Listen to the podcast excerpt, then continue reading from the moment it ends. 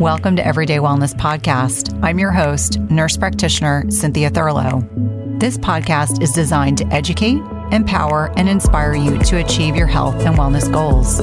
My goal and intent is to provide you with the best content and conversations from leaders in the health and wellness industry each week and impact over a million lives.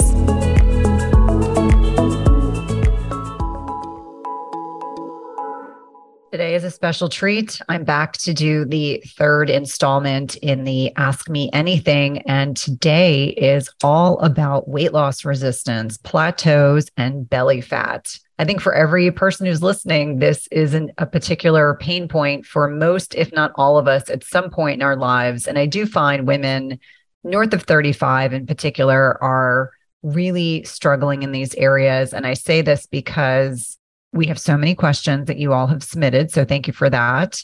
But also, this is probably one of the most common questions slash concerns that we field across social media. And so I'm really looking forward to unpacking this, discussing it, and hopefully we can keep this discussion to under 30 to 40 minutes to make sure that it is a short and sweet discussion. And obviously, if you're listening to this and it triggers more questions that you want to ask, you know how to submit those support at cynthiathurlow.com. So let's dive right in. First question is from Chantal. Question is My question is about the dreaded belly fat. I'm a 42 year old who's been fasting for nine to 10 months now. I've had some great results with a few setbacks and weight gain, but one thing that is constant is my belly fat. I exercise, I do ab workouts, I fast 18 hours, but still the belly remains. Any tips? Thank you.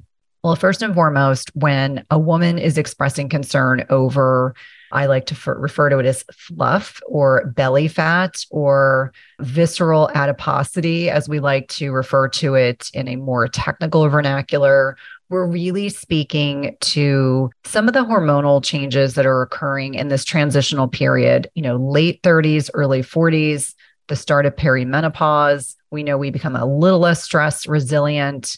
And we have to understand the role of cortisol. So, obviously, this is a hormone that is secreted from the adrenal glands. And yes, not only do our sex hormones go through a pause, we also get adrenal pause and thyroid pause. And so our adrenal glands really take a bit of a hit as they're trying to move from being a backup quarterback to really stepping in to help with not only progesterone, but also cortisol production. And the neat slash frustrating thing is that we have 40 times more cortisol receptors in our abdomen. And so if we're dealing with chronic stress, we're not getting good sleep, we're not eating the right foods, it is not at all uncommon to see some abdominal changes. And this could be just a little bit more subcutaneous, which is, you know, the fluff fat that we're talking about, the stuff that's less serious, less burdensome to the body metabolically, but nonetheless frustrating. And for a lot of women in their early 40s, when they're expressing concerns over more belly fat than they had experienced before, the, the first thing that I start thinking about is are you insulin resistant? Do you even know what your fasting insulin is? Do you know what your blood sugar response, your blood glucose response is to certain types of foods, to sleep, to stress, to exercise? So I think there are a couple things to consider. Obviously, stress management is really important. It is not you know, sitting outside for five minutes one day a week or doing meditation for five minutes. It really needs to become part of a daily practice. That's number one, because things that can mitigate cortisol response, I think about oxytocin, oxytocin in terms of a hormone hierarchy. And I'll be bringing Dr. Anna Cabeca on later this fall to do a whole episode devoted to oxytocin. Oxytocin is an amazing hormone that actually will reduce cortisol. And so understanding the role of oxytocin and how it can lower cortisol. Things like hugging a loved one, hugging your pets, hugging your significant other, an orgasm, doing things that bring you joy will help reduce cortisol, but it's a temporary thing. It is not one hug is going to sustain you for the entire day. You really do need to integrate different things into your daily practice that can help with that. So just kind of be thinking about some of the things I've touched on, but the role of oxytocin so very important. I do talk about it in my book, so that's a great resource. And I will be bringing Dr. Anna Cabeca back on because I told her I think this is a really important topic and one that I want to explore more with my listeners. Next question is from Kristen. Kristen said, I had my gallbladder out, worst choice of my life while I was three months pregnant because I had such bad stomach pains and couldn't eat. In hindsight, I think it was probably a food intolerance. As the doctor said, I didn't have many gallstones, but I don't know what else to do. I've recently started taking bile salts, which I think has helped, but could this be the reason I've struggled to lose belly fat ever since? This was removed in 2006. So I always say there is value in looking retrospectively at choices that we have made throughout our lifetime. However, 2006 is now almost 17 years ago. So I don't want you to spend time beating yourself up about the fact you had your gallbladder, which is called a cholecystectomy, removed because you made the best decision for your health at that time. What I can tell you is more often than not, when someone is having gallbladder attacks are dealing with gallstones, it can be mitigated and exacerbated by many things our dietary choices, sluggish bile. And for those of you that are listening that are not familiar with what the function of bile is, bile is an emulsifier for fat. So it's literally acting as a surfactant to break up the fat so that it can be properly digested. So for those of us that lived through the low fat, non fat hysteria years, I'm so grateful we're no longer there. Many of us did not have well functioning bile. Certainly, the types of foods that you eat can exacerbate gallstone attacks or gallbladder attacks if you're having adulterated fats, seed oils, hydrogenated fats. Thankfully, there aren't a lot of them left. But if you're not eating the healthy, high quality fats that are coming in the form of avocados and nuts and seeds and butter and ghee and things like that, if you're eating an adulterated form, that can also put you at risk. And, and there used to be an acronym years ago that wasn't particularly nice, but it talked about who is at most risk for gallbladder attacks. And it's usually 40 flatulent, which means you're gassy, fat, or obese. There are a lot of things, but that doesn't mean that this happens. I have just as many thin, healthy weight women that have struggled with gallbladder attacks. So I wouldn't judge yourself for the choice that you made years ago but I do think that individuals that have had their gallbladder removed, bile salts and ox blood can be very helpful. These are supplements. I would discuss this with your healthcare practitioner. I've had people where it's been life changing. They've just integrated these and it will help with the process of understanding, you know, when your gallbladder is removed, your body's still producing bile, but it's dripping all day long. So it no longer has this reservoir to hold the bile, which is what the gallbladder does, one of many things that it does. It's also important for detoxification. Detoxification is not a buzzword, it actually is something that our body needs to be able to do.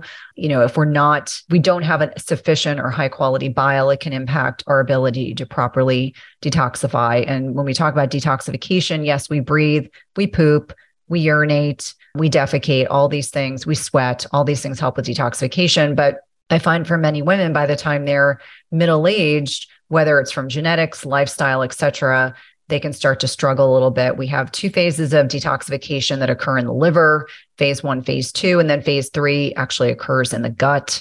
And so the thought process is that, you know, phase one is helping to break down chemicals that we're exposed to and even hormones into water soluble compounds that can then be processed through phase two. And then phase three will allow us to get these to be excreted and so sometimes the challenge can be that, you know, over years and years and years of exposure to toxins or personal care products or environment or food, poor quality food that we're eating. And most of us are not eating an unprocessed diet. Most of us are eating a standard American diet, which we know is devoid of fiber and phytonutrients and all sorts of things that I do believe fervently that we need.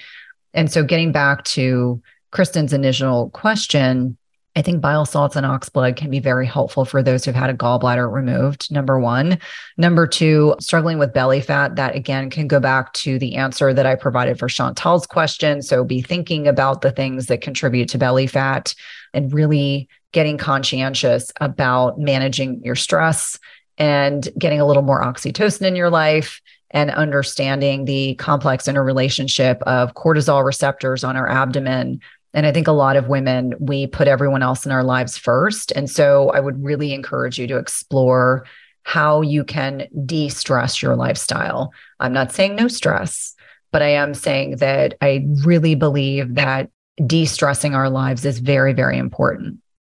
Today's podcast is sponsored by NutriSense. It combines cutting edge technology and human expertise so you can see how your body responds to different types of nutrition, stress, exercise, sleep, and where you are in your menstrual cycle in real time. And by pairing a continuous glucose monitor with their app and expert nutritional guidance, NutriSense can help you reach your health goals. And the best part is it's not just a program where they send you the CGM and you have to figure it out on your own. Each subscription plan includes one month of free expert nutritionist support. Your nutritionist will work with you one on one, interpreting your data and providing customized advice to help you reach your health goals. The last time I had my CGM on, my registered dietitian and I troubleshooted over some specific concerns that I had. And whether you're aiming to lose weight, stabilize your energy, or just feel better overall, NutriSense offers the guidance and support you need. And lasting sustainable change takes time and can be achieved through a longer term subscription. That's why I encourage my patients and clients to consider three, six, or 12 month subscriptions where it's actually less expensive and allows you to not only achieve your goals, but also to ensure that you stick to your healthy lifestyle for the long term. As I've mentioned before, I have found the CGMs I've used through NutriSense to be incredibly insightful, specifically to carbohydrate tolerance. I would not have known that plantains spiked my blood sugar without this information. It's also been hugely helpful for tailoring to workouts and sleep quality. And so for me, even though I am metabolically healthy, I find the insights to be particularly helpful to tailor my lifestyle changes to my blood sugar. Visit nutrisense.io slash EWP and use the code E WP for $30 off plus one month of free nutritionist support. Be sure to let them know you're a listener of the Everyday Wellness podcast when they ask you how you heard about them. This is one of my favorite ways to take care of my health and one of my top recommendations for all of my patients and clients. Do you find yourself struggling to get a good night's sleep? If so, you may be dealing with a hidden mineral deficiency. It is not at all uncommon in perimenopause and menopause to deal with sleep challenges. And we know that one of many contributory reasons for poor sleep can be a reduction in specific minerals that help regulate sleep quality, including magnesium, which is involved in GABA, which is our body's main calming neurotransmitter. We also know that we need potassium to create melatonin. And this is a hormone that is a master antioxidant, but is also utilized to help induce sleep, we also think about things like zinc, which can balance excitatory neurotransmitters like glutamate. And if it's overactive, meaning if your glutamate levels are too high, it can prevent your brain from becoming more relaxed and inducing sleep. And lastly, selenium increases both our deep sleep and sleep duration. All these minerals matter a lot for sleep and any imbalances or deficits can have a major impact on the quality of sleep you get each night. And that's why I love Beam Minerals. They offer a full spectrum mineral supplement that gives you every essential mineral your body needs in the right doses, all in a highly absorbable liquid form. All you do is take a shot of Beam Minerals about an hour before bed. Don't worry, it tastes like water and you'll replenish all of your body's minerals in about 30 seconds and give your brain what it needs for deep restorative sleep. I've been using this product over the last several months. I've really been impressed with the improvement in my sleep metrics, which I like to share on social media with my followers. And if you want a simple way to improve your sleep, head over to www.beamminerals.com and use code Cynthia for 20% off your first order. That's www.beamminerals.com and use code Cynthia for 20% off your first order. Next question comes from Hannah. How do I deal with cravings and weight gain during the week before my period? Hannah, great question. And I think it's important for us to reflect on what is going on physiologically in the body that week prior to our menstrual cycle starting. It's understanding that, you know, this is when progesterone tends to predominate, you know, during the luteal phase. I do talk about this in the book, helping women understand this is a time to liberalize the carbohydrates. And I'm not talking about cake and cookies. I'm talking about high quality carbs, sweet potatoes, root vegetables, low glycemic fruit. Those are all going to be very helpful. Ensuring you're getting enough magnesium, enough healthy fats into your diet. This can be a time when women may need 100 to 150 calories more of food. And although I do not put a lot of emphasis on tracking macros, I do think this can be helpful because those cravings are telling you that you're missing something in your diet it could be that you crave dark chocolate because you need more magnesium. And I think everyone listening very likely does not get sufficient magnesium in their diet. And that's why supplementation can be so helpful. So I think, Hannah, the more you understand what's going on in the body and with progesterone, it's a hormone that's encouraging us to relax more, to do less, to make sure we're getting a little bit more carbohydrate in our diet. Again, high quality carbohydrates, making sure that we augment our exercise. So, this is not the time to be hitting personal bests in CrossFit. This is a time to be doing more yoga, more restorative therapies, getting a little bit more sleep and rest can all be very, very helpful. So, I also think it can be advantageous to ensure that you are also, you know, keep a food diary, you know, keep a diary. Are you eating enough food? You know, for those of you that are intermittent fasting, are you eating enough food? I don't think intermittent fasting should be part of what we're doing the week before a menstrual cycle. I think this is a time when women should do no more than 12 to 13 hours of digestive rest and then, you know, really be getting three meals a day. I think those kinds of changes have a large impact and also making sure you're getting enough healthy protein. I always say protein centric diet. So, getting 30 to 50 grams of protein in each one of those meals, backing off on the fasting piece, and then keeping track of the cravings that you're experiencing. You know, it could be that you're craving salt because your adrenals need some support, and it may mean that you need to go to bed earlier, or maybe you need to be using more electrolytes. So I would definitely keep a journal of your symptoms and how adding some of those healthy fats and protein and additional carbohydrates can really kind of diminish the cravings you're experiencing. Next question is from Darlene. Hi, Cynthia. I'm 61. At times I've lost or gained weight, but I've almost always been 170 pounds for over 24 years. Am I stuck with this being my set point? Can I change it? If yes, how? Thank you. Well, Darlene, so obviously at 61, you're in menopause. And I always like women to understand physiologically what's happening in our bodies in that perimenopause to menopause transition. I think knowledge is power. And so there's many, many things that contribute to weight loss resistance. I think the first thing I have to say is I don't know how tall you are. I don't know your build. It might very well be that 170 pounds for you, if you're a very tall person, may be exactly where your body wants to be. I oftentimes will hear women say, I want to be the weight I was at 18. Well, if I were the weight that I was at 18, I would be 10 pounds lighter. I would not be a healthy weight. I think sometimes we as women do ourselves a disservice fixating on weight when weight is just one metric or one representation of what's going on with our bodies. So let's unpack the things that contribute to weight loss resistance. Number one is sleep. I think sleep for every single person listening should be the one thing you work on first. If you are struggling with plateaus, if you are struggling with weight loss resistance, because more often than not, what I find is the women that are struggling the most have the poorest quality sleep. And so, what does high quality sleep look like? You don't per se have to have an Oura, although I love mine, or a Whoop band, or you know, some people track their sleep on their Apple Watch. I think it's important to understand what high quality sleep is. High quality sleep means you fall asleep easily, you wake up without an alarm clock. It means that you are sleeping for no less than seven to eight hours you wake up rested, you are not tired and dragging. It means that you're not waking up multiple times a night. Now, if every once in a while you wake up in the middle of the night because you drank too much water before bed, that happened to me the other night, that's totally fine. But if it is a habitual problem, if you have a quote unquote overactive bladder, I actually just did a great podcast with Sally Norton, and we were talking about how sometimes sensitivities to certain types of foods, in her case, oxalates, was driving nocturia, was driving this need to get up and urinate at night. Some of you have sleep apnea and you're not getting deep, restful sleep because you have untreated sleep apnea.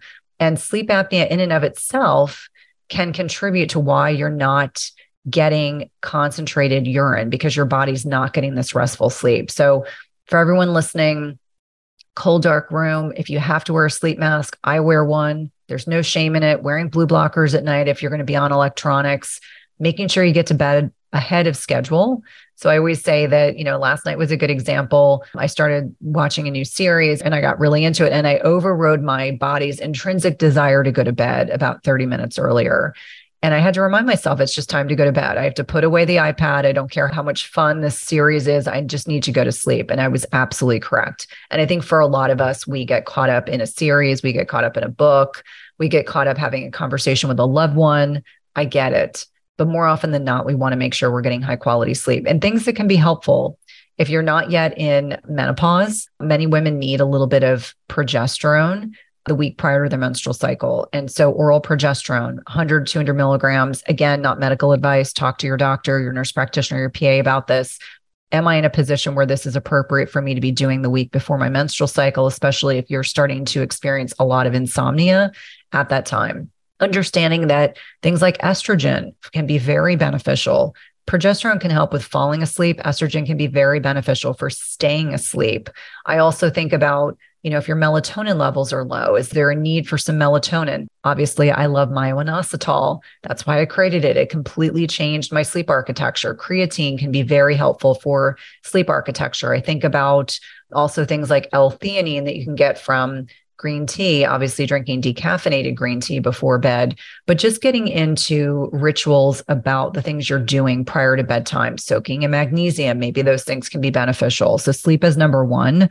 Number two is managing stress. We've kind of already uh, talked around this topic about how important it is to manage stress. I know for myself, I'm less stress resilient at this stage of my life. So I have to work a little harder. For me, it's connection to nature in the morning. It is, uh, you know, not checking email in the morning right, but right when I get up. It's not getting on social media reflexively immediately upon waking up. Meditation, gratitude journaling, all these things can be very, very helpful.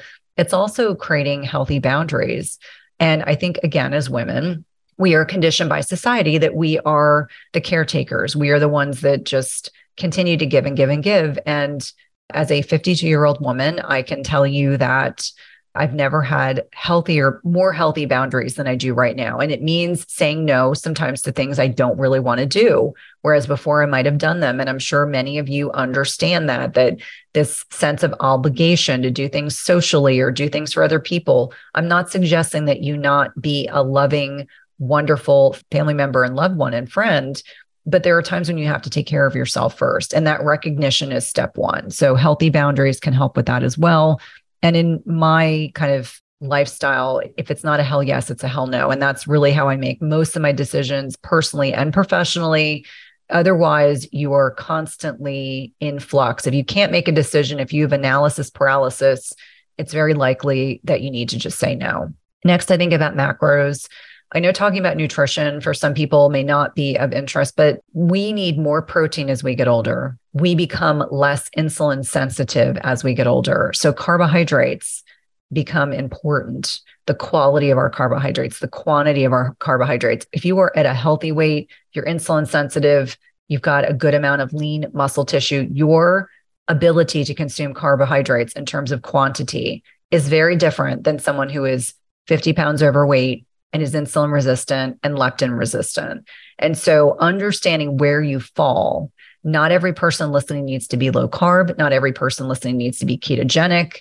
I am not ketogenic. I am a carb cycler. So, depending on how physically active I am, determines how much carbohydrate I eat. I do like carbs. I'm not anti carb, but I'm also metabolically healthy and at a healthy weight. So, I have a bit more wiggle room. Now, where I think the distinction needs to be made is helping us understand that protein is the most important macronutrient for maintaining muscle mass as we get older. It is the most important macronutrient for satiety.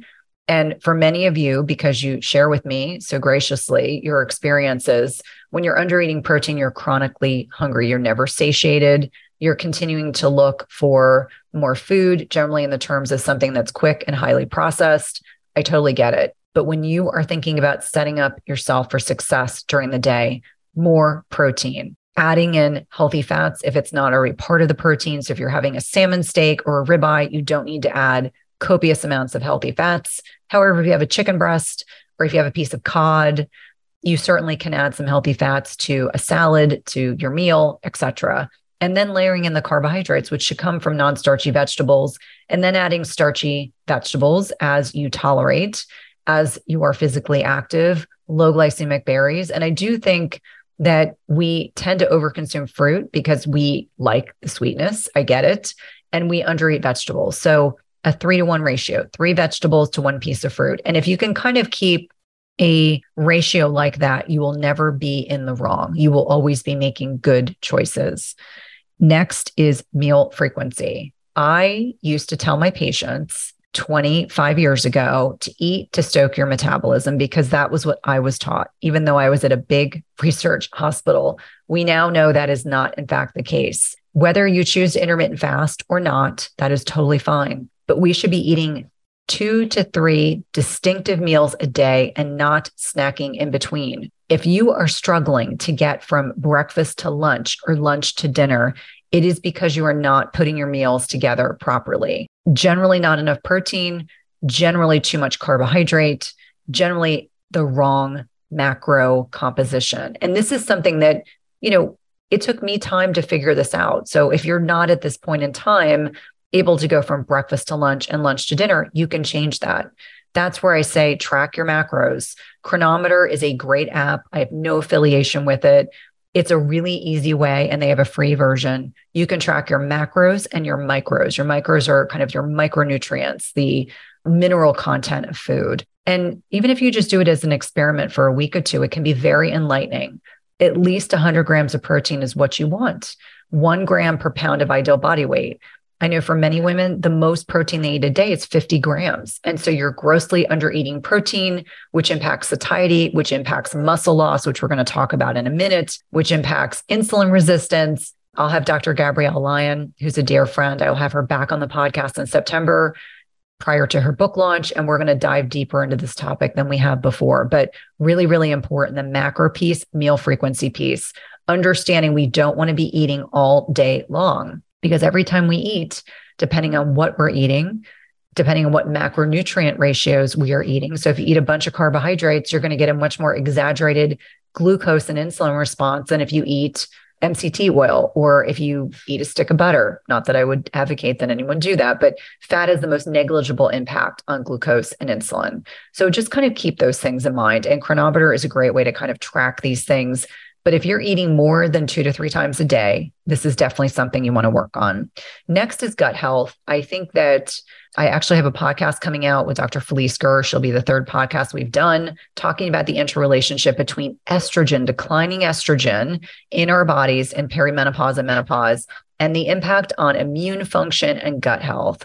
So, when I'm talking about gut health, I'm talking about susceptibility to opportunistic infections and the way that you can test for this is with specific types of stool testing, whether it's a GI map, whether it is Genova's stool testing, whether or not it is the 360 testing that's done, which is really, really involved and fascinating slash disturbing because it's three days worth of stool testing.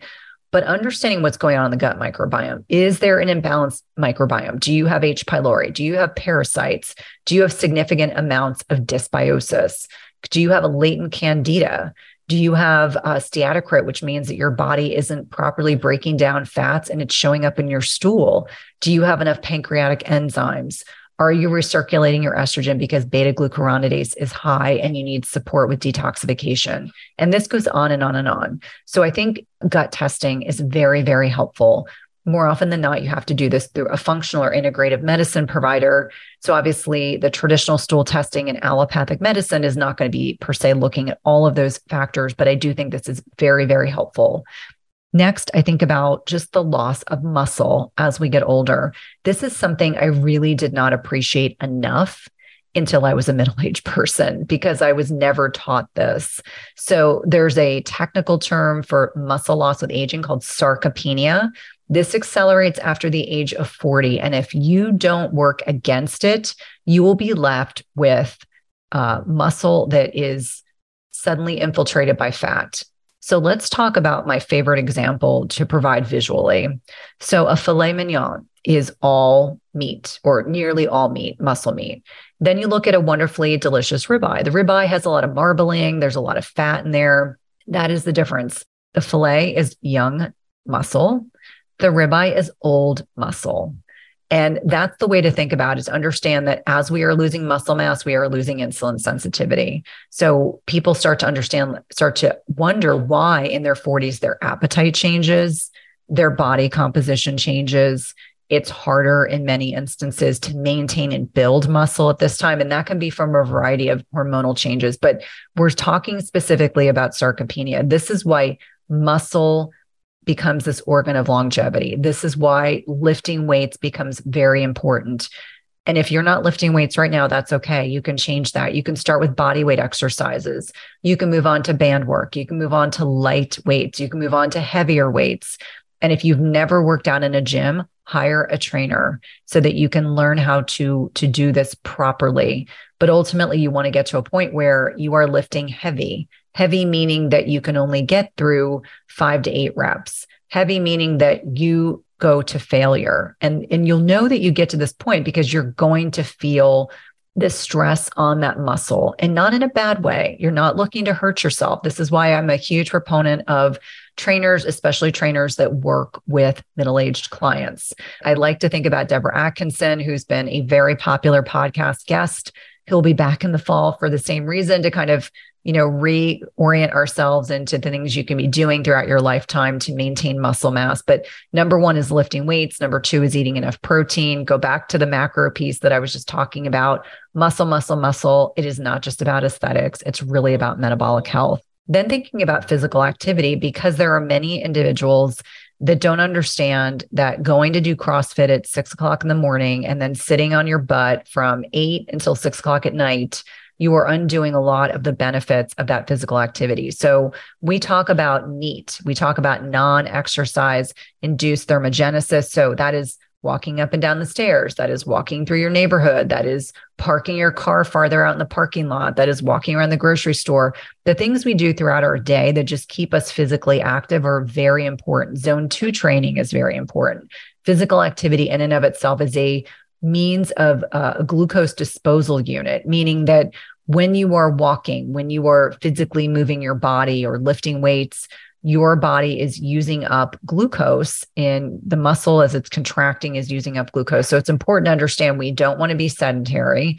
Um, if you have mobility issues, joint pain issues, even walking in a pool where you're a little bit buoyant or finding ways whether it's getting on a you know a stationary bike there's lots of different ways to become more physically active but we want to make sure that we're moving throughout the day. I have an apple watch. I like to kind of monitor how physically active i am during the day and it really keeps me honest with myself. And and we know that just the simple act of walking after a meal 10 or 15 minutes really has a substantial net impact on blood glucose regulation and physical activity requirements have you guys heard about a bioactive whole food on the market with 5,000 published research studies backing it? When my oldest son needed to go on antibiotics a few months ago, I discovered Armra colostrum. And the benefits for him and his recovery from being on antibiotics have been instrumental in me now recommending this to my dairy non sensitive patients and clients. Armra's colostrum strengthens immunity,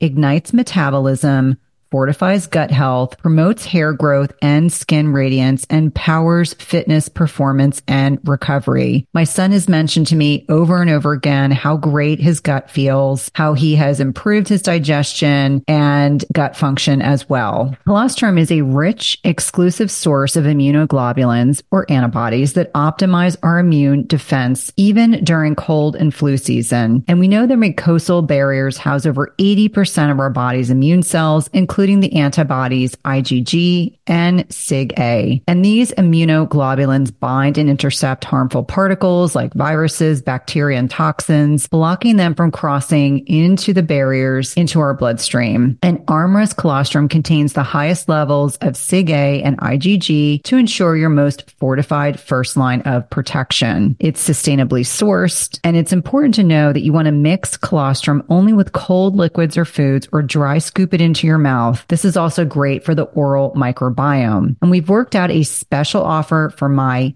everyday wellness community where you can receive 15% off your first order.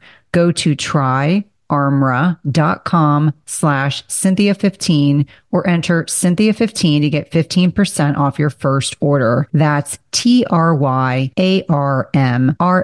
dot com slash Cynthia15. You definitely want to check it out. At some point, we've all been sold a big fat lie. It's called the protein misconception. So starting in the 1980s, we all believed that more protein equated to more muscle growth. And I'm here to tell you it's a big misconception. This has a great deal to do that our body can only absorb protein that's broken down into smaller building blocks called amino acids. It doesn't matter if you're consuming 30 grams of protein or 300 grams of protein. If you don't have a sufficient supply of enzymes to digest the protein, your muscles will ultimately be unable to use these as vital building blocks. That's why it's crucial you take a high quality digestive enzyme. The one I trust and use myself is called Masszymes by Bioptimizers. Masszymes is a full spectrum enzyme formula with more protease than any other commercially available product product with five different forms of protease. Plus, it contains all the other key enzymes you need for optimal digestion. If you're experiencing bloating, gas, or digestive distress, a contributing factor can be that your body is no longer producing as much digestive enzymes. And you can try Masszymes today risk-free. They have a 365 day full money back guarantee and is the gold standard in the industry. Go to bioptimizers.com com slash Cynthia. That's B-I-O-P-T-I-M-I-Z-E-R-S dot com slash Cynthia and use promo code Cynthia 10 for 10% off of any order. Again, that's promo code Cynthia 10 for 10% off any order.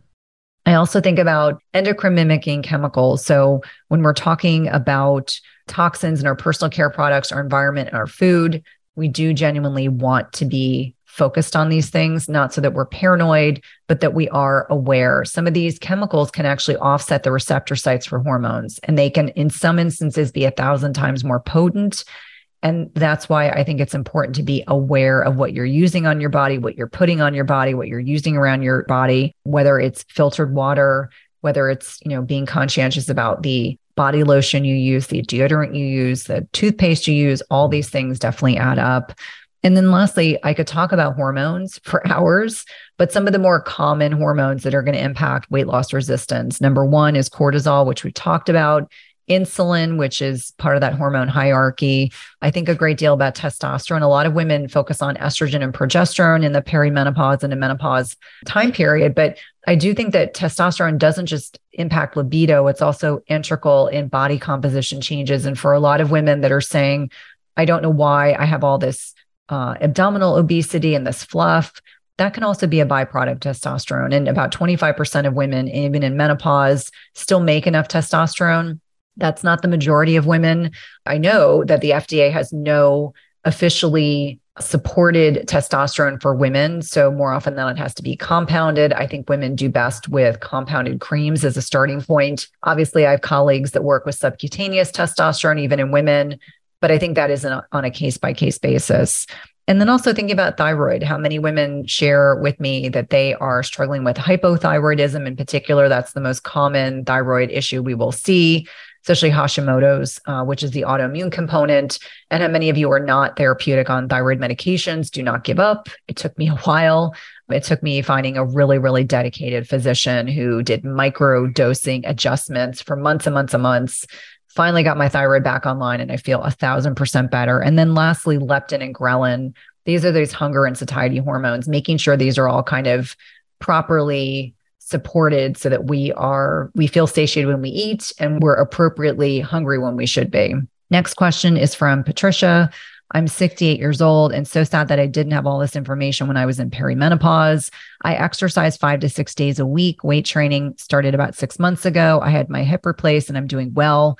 I just cannot get 20 pounds off. I have been on estradiol vaginal inserts for six months. I'm not sure what else I can do. I do intermittent fasting most days. Well, Patricia, there's a couple things. If you're on estrogen, you need progesterone too. You know, when you talk about the estradiol vaginal inserts, that's not systemic estrogen. That is estrogen that is localized to the vagina, which can be very helpful, especially if you're having those genitourinary symptoms of menopause, which is this terrible acronym of GUSM, GUSM.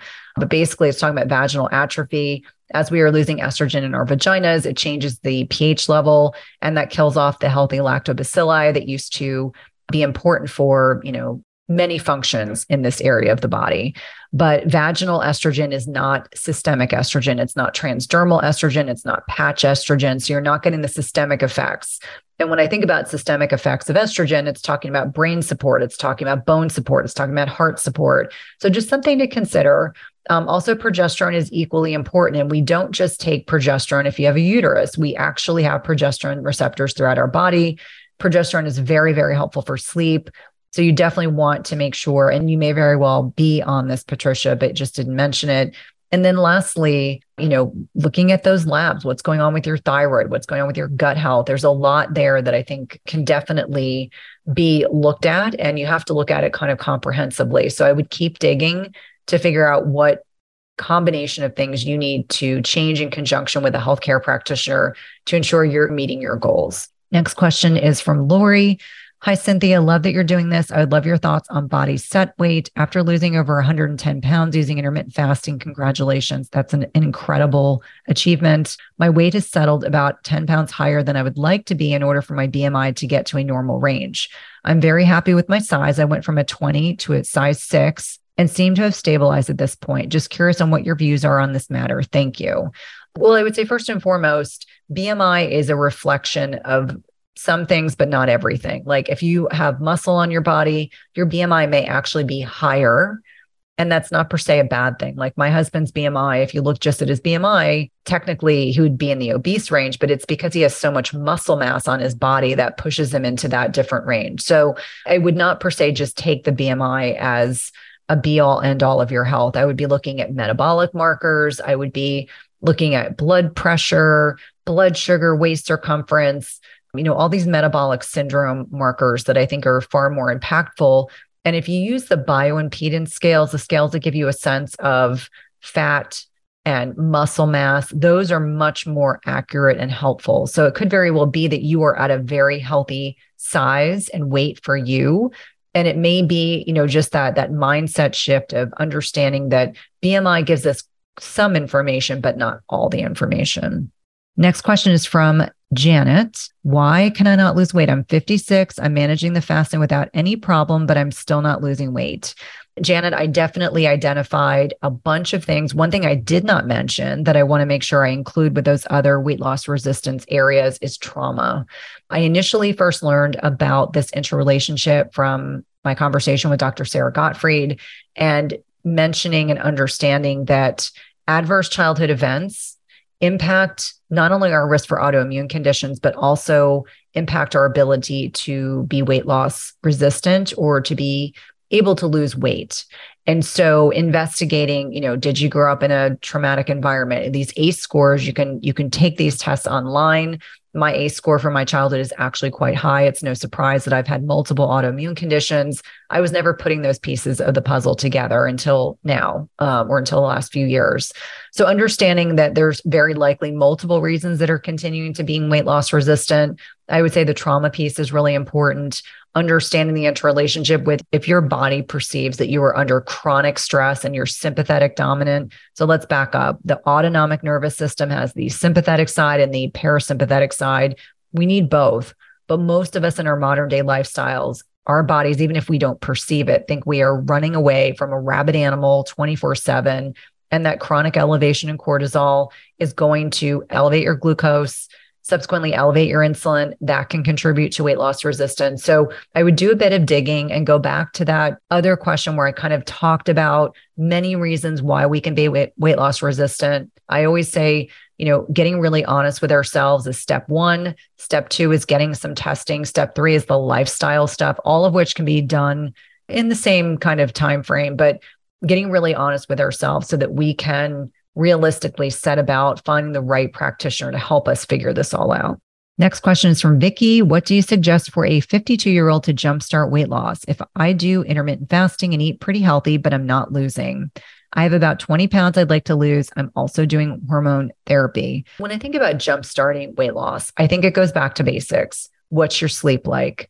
Are you managing your stress? Are you weightlifting? Are you putting your macros together properly? Because a lot of people intermittent fast, and I know this because they share this with me, but they're still eating a crappy processed diet. And they don't understand that the degree of inflammation that their body is dealing with is one of the things that is hindering their ability to lose weight. So when I talk about jump starts, it's really not that I, I want you to lose weight quickly. It's understanding that the basics really do play a large role. I would also think about hydration. How many people walk around being chronically dehydrated and they don't understand that being dehydrated in and of itself can also contribute to weight loss resistance. So, Vicki, I would go back to that section in this discussion where I was kind of touching on a variety of reasons that we can become weight loss resistant.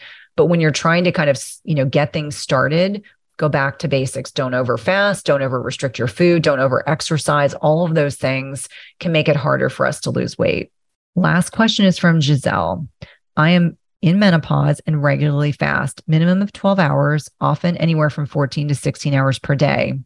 I recently added two 36 hour fasts in one week. I even take a break each eating higher carbs. However, I'm not losing weight as I had hoped. I fluctuate a few pounds, but I still remain approximately 10 pounds heavier than I should be.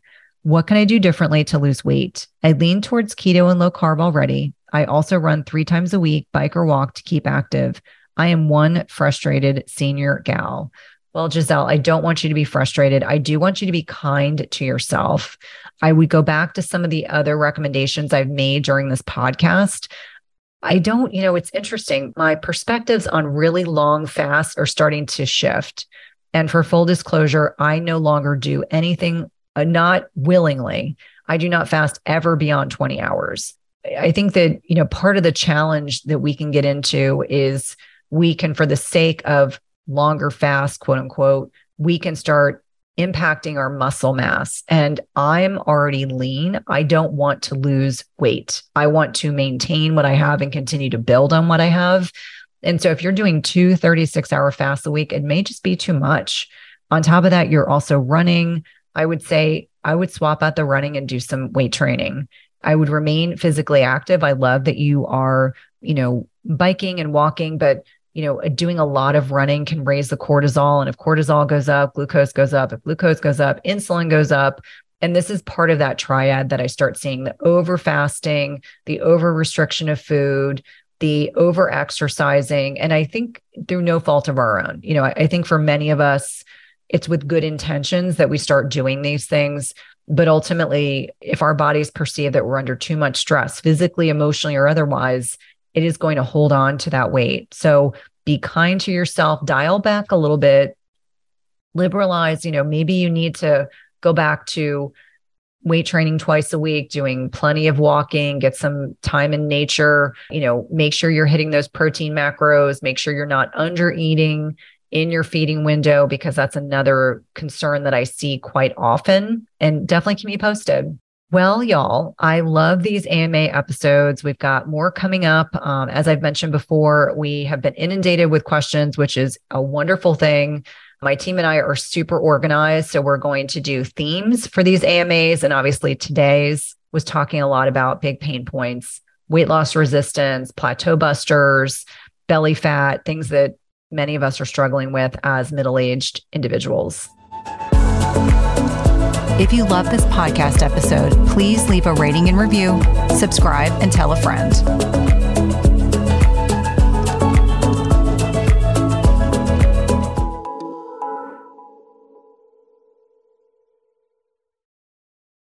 Just as you carefully choose the cut of meat or freshness of produce that you cook at home, you should carefully choose chemical free cookware that provides a healthy and safe cooking experience. The materials in 360 cookware are safe, sustainable, and of the highest quality. Their cookware is 100% free from any toxic chemicals as the company produces quality stainless steel cookware and bakeware without added chemicals, and all are manufactured in the United States.